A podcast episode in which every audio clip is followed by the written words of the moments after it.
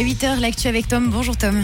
Bonjour Camille, bonjour à tous. Les entreprises suisses sont optimistes pour l'avenir. C'est ce que montre le dernier barème de l'agence de recrutement Manpower. Les intentions d'embauche s'élevaient au troisième trimestre à 26%. Les entreprises sont donc plus nombreuses à prévoir d'embaucher plutôt que de licencier. Parmi les pays voisins, seules les prévisions allemandes sont supérieures à celles de la Suisse de 2 points de pourcentage. D'après l'agence de recrutement, ce sont les travailleurs du secteur de l'énergie et des services publics qui ont les meilleures perspectives. La réplique de la cellule d'Alexei Navalny, récemment installée aux Nations, a été visée par des jets de nourriture. La veille de l'inauguration, vendredi, le PDG de la fondation anticorruption d'Alexei Navalny a essuyé des jets de yogourt et d'œufs lors d'une réunion dans un local vers la gare Cornavin. Les faits se sont reproduits samedi, jour de l'inauguration.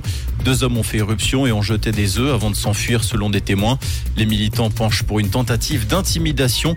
La police n'a pu procéder à aucune interpellation. L'exposition dure jusqu'à dimanche.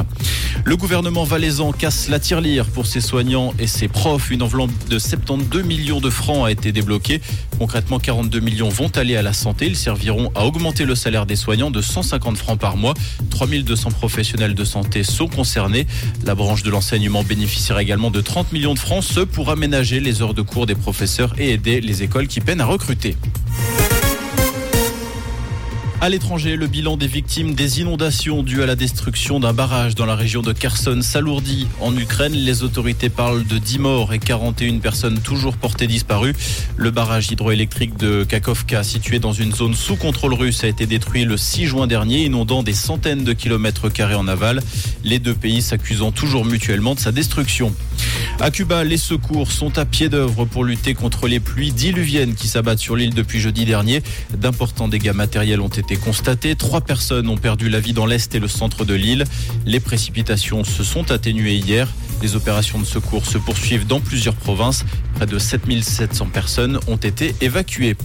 La deuxième étape du Tour de Suisse a été remportée par Binyam Girmay à Notteville hier dans le canton de Lucerne. Le cycliste érythréen s'est imposé au sprint devant le français Arnaud Desmar et le belge Wout van Aert. La Suisse Stéphane Kung conserve son maillot jaune de leader. Aujourd'hui, la troisième étape doit relier Tavel à Villars-sur-Olon.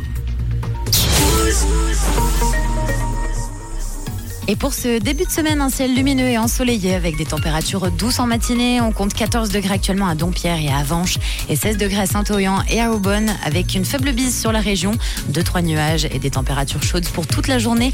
Un bon mardi et bon petit déj avec Rouge.